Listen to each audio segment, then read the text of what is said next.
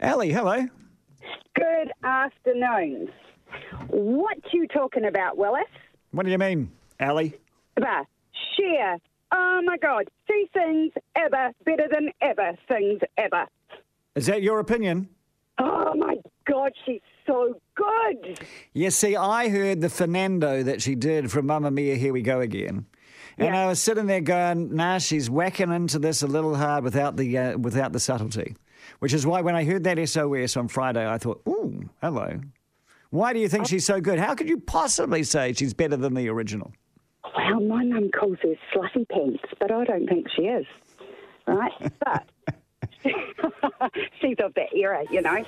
Um, but you know, when she Hey, look, look, with Cher, you're lucky if she's wearing pants at all. Exactly, my point.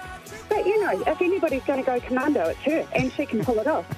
know She turns in, in the movie and she goes, Fernando, that's an unusual name. And I was like, yeah, look at him. And my 14 year old Max was like, this is so cool, Auntie Ellie. You know, like, she can sing ever better than ever. So